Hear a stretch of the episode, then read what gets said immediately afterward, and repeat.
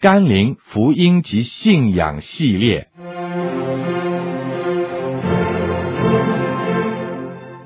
甘霖媒体资讯制作。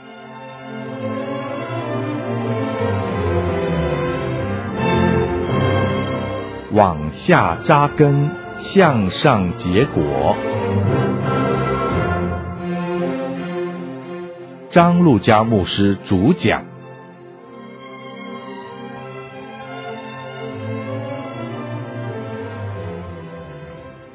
我是张路加牧师，很高兴能够和你再一次在主的话上面来彼此的勉励。我们这一堂在初信造就关于往下扎根向上结果这个系列里面，我们来思想怎样的结出喜乐的果子来。我们基督徒怎样能够结出喜乐的果子来呢？求神帮助我们从他的话里面，在圣灵的感动底下，我们一起来思想这个题目。我们先一同用祷告来到神的面前。亲爱的恩主，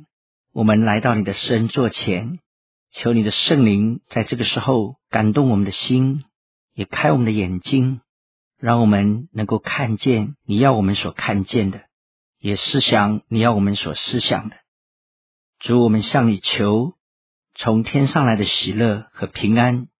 浇灌在你所爱的儿女心中，好让我们用喜乐的生命来见证你，来荣耀你。垂听我们的祷告，奉主耶稣基督的名，阿们。我们先一同来看一处的经文，在腓立比书第四章第四节到第七节。你们要靠主常常喜乐，我再说，你们要喜乐。当叫众人知道你们谦让的心，主已经近了。应当一无挂虑，只要凡事借着祷告、祈求和感谢，将你们所要的告诉神。神所赐出人意外的平安，必在基督耶稣里保守你们的心怀意念。很多时候我们希望能够有快乐，很多时候我们盼望我们心里能够有喜乐，但是很多的时候我们很容易就失去喜乐，很容易就被忧愁、被思虑充满我们的心，以至于有人说，今天的教会需要贴一张寻人启事。是寻找谁呢？不是寻找牧师、传道人，也不是寻找各样侍奉的同工，虽然这些都是很大的需要，但是更需要的是寻找有真正属天喜乐的基督徒。换句话说，今天的教会里面，许多人的脸上仍然是写满了忧愁和忧虑，喜乐好像是遥不可及的一样东西，让我们很盼望得到，却又觉得不容易得到。为什么会这样呢？当我们想到刚刚我们念的这段圣经，使徒保罗在圣灵的感动底下，他向我们提出一个挑战。他说，你们要靠主常常喜乐，我再说，你们要喜乐。在这段圣经里面，他用的是一个命令式。换句话说，保罗在圣灵的感动底下，他凭着神给他的权柄来要求所有的基督徒，我们当有喜乐，因为这是圣灵在我们里面自然要结出来的一个果子。我们在思想保罗他是在什么样的环境下来谈喜乐的呢？我们注意到保罗在书写这本腓立比书的时候，其实他自己是深受捆锁，在监狱里面被囚禁的状况下面。在腓立比书第一章第十三节那里，保罗告诉我们说，因为他受的捆锁在御营全军和其余的人中已经显明是为基督的缘故。那个时候保罗被捆锁在监狱里面，外面有重重的御营军的包围，他在深受捆锁的情形下，却仍然充满喜乐。不但他深受捆锁，而且那个时候他也生死不明。在腓立比书一章二十节那里，保罗告诉我们说，无论是生是死，总叫基督在他身上照常显大。事实上，当他被捆锁的时候，确实他自己生死不明，前途不明，事实在死亡的阴影底下，但是他仍然满有喜乐。不但如此，他也常常遭遇朋友、同工相离的情形。在腓立比书一章十七节，保罗描述一些的情形。他说，有一等传基督是出于结党，并不诚实，意是要加增我捆锁的苦楚。所以我们知道他常常遭遇到一些朋友相离。在提摩太后书第四章那里，他提到迪马因为贪爱现今的世界，就离开他走了，革勒士也往加拉太去了。你发现保罗是在这种情形下面，深受捆锁，生死不明，朋友相离，然而他仍然满有喜乐，充满从主那里来的喜乐，他也靠主满有喜乐。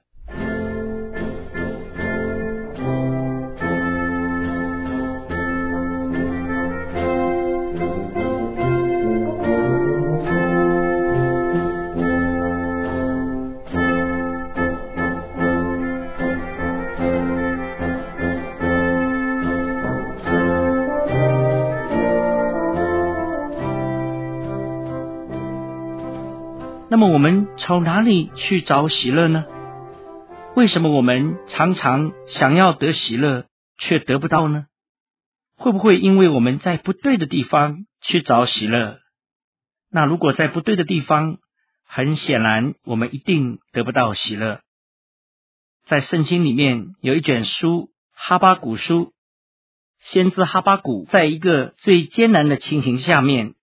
但是他仍然告诉我们可以得到喜乐。先知哈巴谷那个时代可以说是在一个最不利的环境当中。那个时候，恶人加勒底人得势，不法的人亨通，义人好像似乎到一个地步，连祷告都不蒙应允，好像看不见正义公理的伸张。但是哈巴谷却发出一个千古的名言，在哈巴谷书二章四节说，唯有一人因信得生。哈巴谷在怎样的环境下面能够有喜乐呢？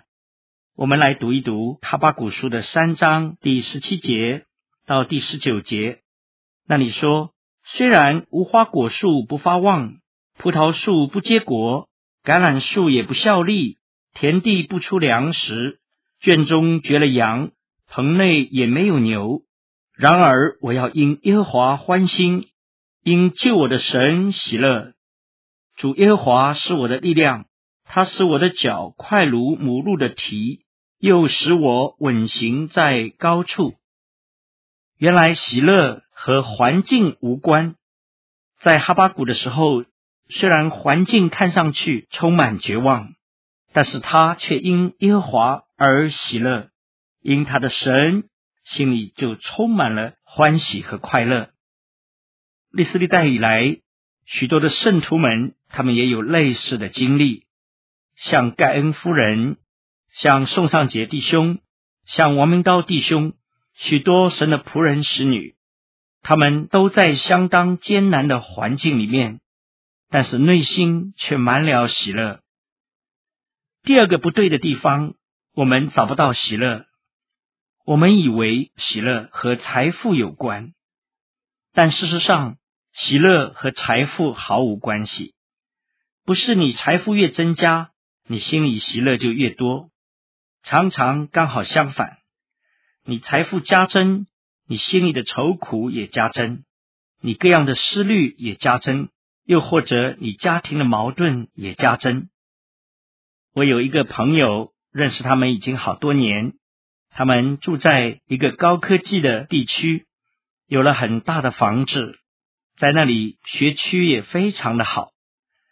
他的两个孩子，老大快要上大学了，老二还在幼稚园里面。整个家庭从外表来看，似乎什么都不缺，因为他们两夫妻都有很高的收入，也都有很高的学位。但是当我走进他们家的时候，仍然能够感受到那种夫妻的婚姻处在风雨飘摇当中的压力。我记得那位妻子告诉我说，她与她结婚十八年的丈夫已经不再有共同的语言了。这句话让我感觉心头非常的沉重。他们相识、相知、相爱十八年，但是如今却没有共同的语言。虽然物质各方面很丰富，但是婚姻却濒临破灭的边缘。这位妻子告诉我说，她的丈夫好像已经跟电脑结了婚，跟股票结了婚，因为常常用大量的时间在股票里面，在电脑当中，而忽略到家庭、妻子、儿女的需要。她告诉我说，有一次当她下班回家，忙着在厨房做菜做饭，想到第二个孩子快要从幼儿园里面把她接回家了，她就大声地喊她的丈夫说，请告诉我现在几点钟了。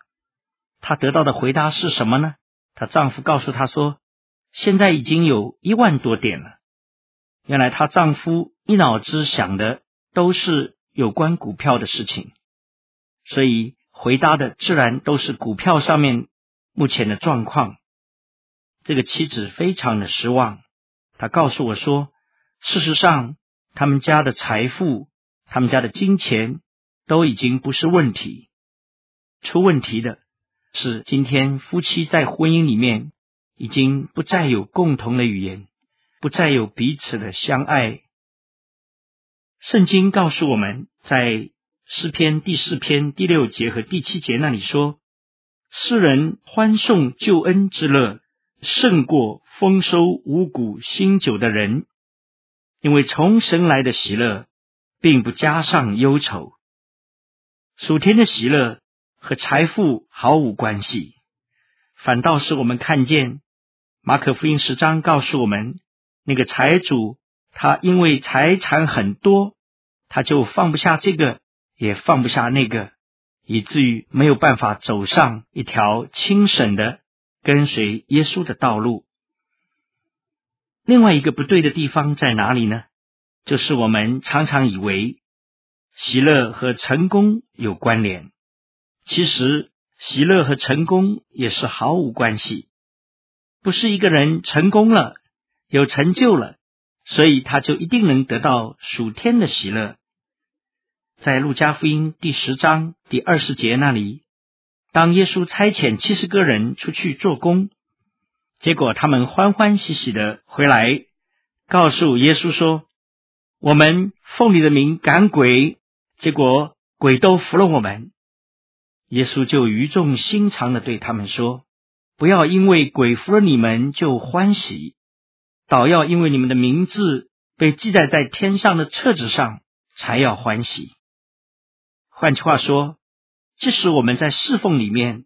我们也不能因为侍奉有成绩、有成功才喜乐。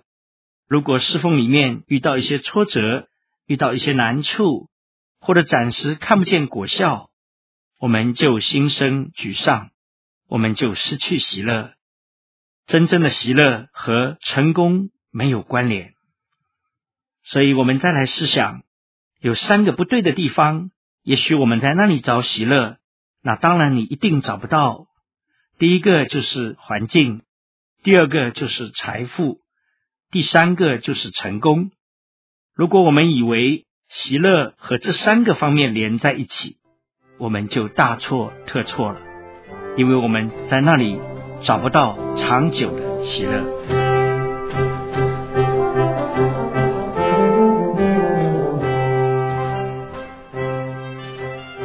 那么喜乐到底和什么有关呢？这段圣经让我们看见，喜乐首先和神有关。圣经不止一次的告诉我们，要靠主常常喜乐。喜乐和神连在一起，喜乐和我们的主连在一起。诗篇上也告诉我们说，在你面前有满足的喜乐，在你右手中有永远的福乐。主说，要他们心里充满我的喜乐。所以喜乐和我们的主连在一起，因为我们的主就像一面镜子，当我们看见镜子里面反照出我们主的形象，我们就喜乐了。主乃是我们的喜乐。我们想到在世界上第一个复活节的夜晚的时候，一群又害怕又沮丧的门徒们，他们把门紧紧关上，聚在那里，不知道明天会怎样。他们惧怕犹太人会逼迫他们，他们灰心失望，因为见不到他们的主了。他们以为他们的主已经被钉在十字架上，永远的离开他们了。但是圣经告诉我们，主却在那个晚上就显现在他们当中，向他们说，愿你们平安。当门徒看见主的时候，他们就喜乐了。诚然，喜乐和神紧紧的连在一起，有主我们才有喜乐。喜乐和什么还有关呢？这段圣经也告诉我们，喜乐和我们的心态有关。第五节那里说，当叫众人知道你们谦让的心。当我们的心态愿意是谦让的，愿意是谦卑的，我们就发现我们心里就会有喜乐，因为这样的心态让我们向主油然升起一个感恩，让我们知道我们究竟是谁，我们是多么的渺小和卑微，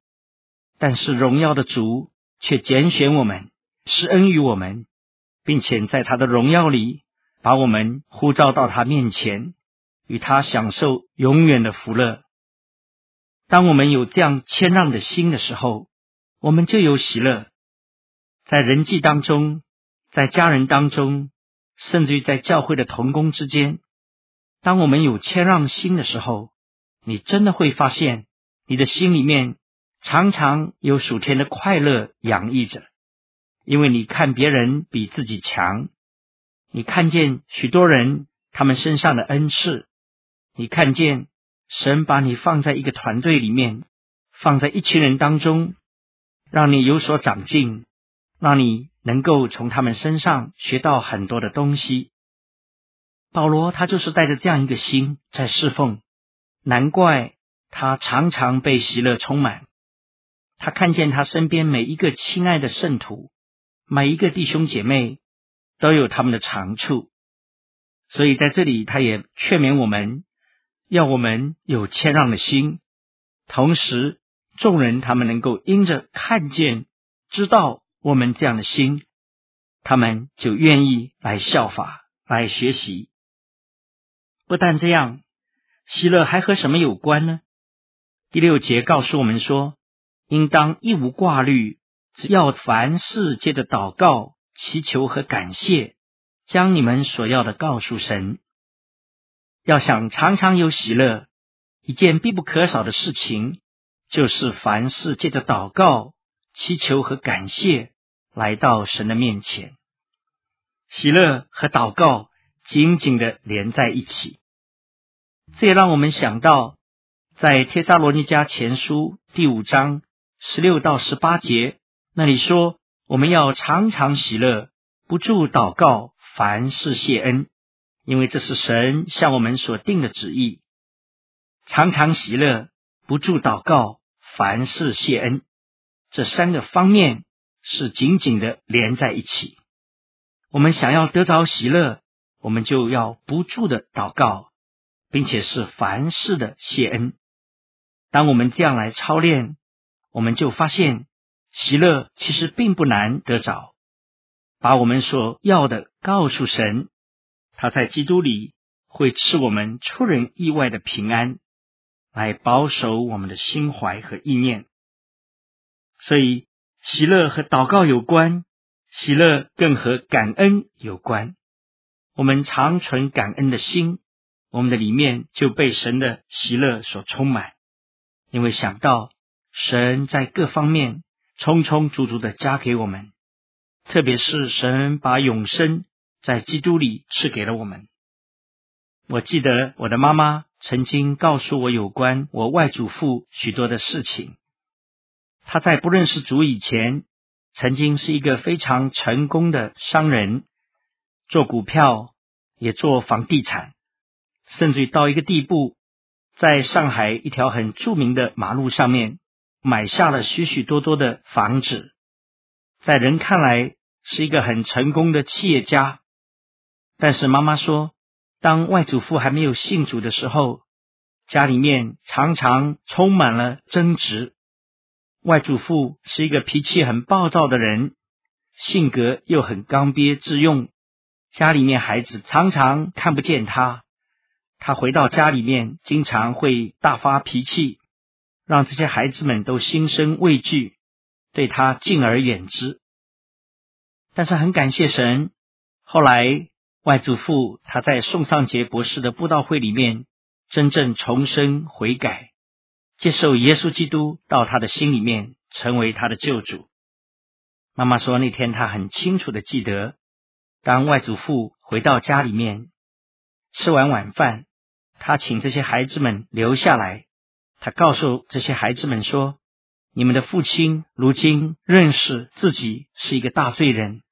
你们的父亲如今也认识了耶稣基督宝贵的救恩，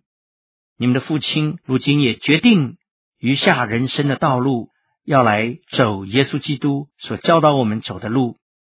他愿意用他余生来传扬福音。他对这些孩子们说，将来可能在物质方面你们不会再像过去这样很丰富，有私家车，有大房子，有许多佣人的服侍，但是有一点你们可以确定的，就是将来你们不但有永远的福乐，有永生，而且你们的父亲会做一个真正的神所喜悦的父亲。妈妈说那天晚上外祖父讲完以后，他也离开他的座位，到他的儿女跟前，为着过去许多的过犯一个一个的跟他们道歉。我妈妈说她回想那天晚上的光景，感觉就像在天堂里面一样的快乐。他们全家在那一刻认识到，原来喜乐真的是和物质没有太大的关系，真正的喜乐乃是因为有主耶稣基督在家庭里面，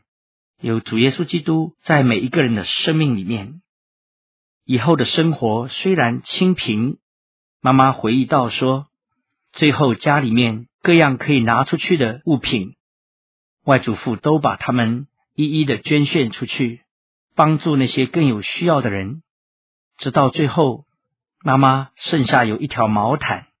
这是以前外祖父留给她，为她将来做嫁妆用的。妈妈说那天外祖父去到她跟前，对她说，能不能借给爸爸，因为爸爸看见有一个传道人，他很需要。妈妈虽然万般的不舍，但是还是把毛毯借给了父亲。虽然他知道爸爸借的很多东西不一定会很快的还他，但是尽管生活很清贫，然而心里却时时充满了喜乐。我们都知道财务常常随着环境会改变，等到过了几年以后，当时局改变，许多外祖父当年商界的朋友，他们因为是资本家，因为是大财主，结果反而变得惶惶不可终日，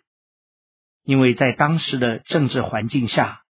他们深知他们的财富会给他们带来极大的厄运。圣经告诉我们，地和其上的一切都要过去，唯有遵行神旨意的却永远长存。让我们存感恩的心，我们就一定发现喜乐其实离我们很近，我们从主那里能够得到喜乐。最后我们看到喜乐也和盼望紧紧的相关联，因为第五节说主已经尽了，这位审判活人死人的主，他将在我们当中设立他的大宝座，就是那个审判的宝座。当我们思想到主在我们身上一切的作为，我们思想到基督对我们的救赎，我们思想到神让我们在基督里所得的位分，我们的心里面实在就充满感恩，充满喜乐，因为主已经尽了。哥林多后书四章十七节那里说，我们这自斩自轻的苦楚，要为我们成就极重无比永远的荣耀。我们感谢神，将来那极重无比的荣耀所带给我们的喜乐，完全能够取代我们今天这自斩自轻的苦楚。我们求神来帮助我们，能够靠主的恩典结出喜乐的果子来。雅各书一章二节告诉我们说，我的弟兄们，你们落在百般试炼中，都要以为大喜乐，因为知道你们的信心经过试验就生忍耐，但忍耐也当成功，使你们成全完备，毫无缺欠。雅各劝勉我们说，我们落在百般试炼中的时候，都要以为大喜乐。原因就是喜乐和盼望有关，和将来有关，因为主已经尽了。求神恩待我们，让我们扎根在信心里，扎根在主的话语上面，扎根在耶稣基督这个房角石上面，我们就能够靠着圣灵，靠着主的恩典，真正结出圣灵的果子，喜乐的果子来。让我们一起来祷告。爱我们的天父，我们的救主耶稣基督，我们感谢你应许我们把喜乐的果子放在我们的生命里面，靠着你所加给我们的生命，能够结出喜乐的果子来。主耶稣，我们再一次来到你的施恩座前，把我们一切的思虑愁烦和劳苦重担都卸在你的脚前。你应许我们，你要使我们得安息，你也应许我们说，神所赐出人意外的平安，必在基督耶稣里保守我们的心怀意念。谢谢主，今天就是我们向你感恩的时间，今天也是我们一无挂虑，凡事借着祷告祈求和感谢，把我们心里所要的告诉你的时候，主深信你必垂听，也必悦纳我们向你献上的祷告。谢谢主，我们如此祈求，奉主耶稣基督的名，阿们。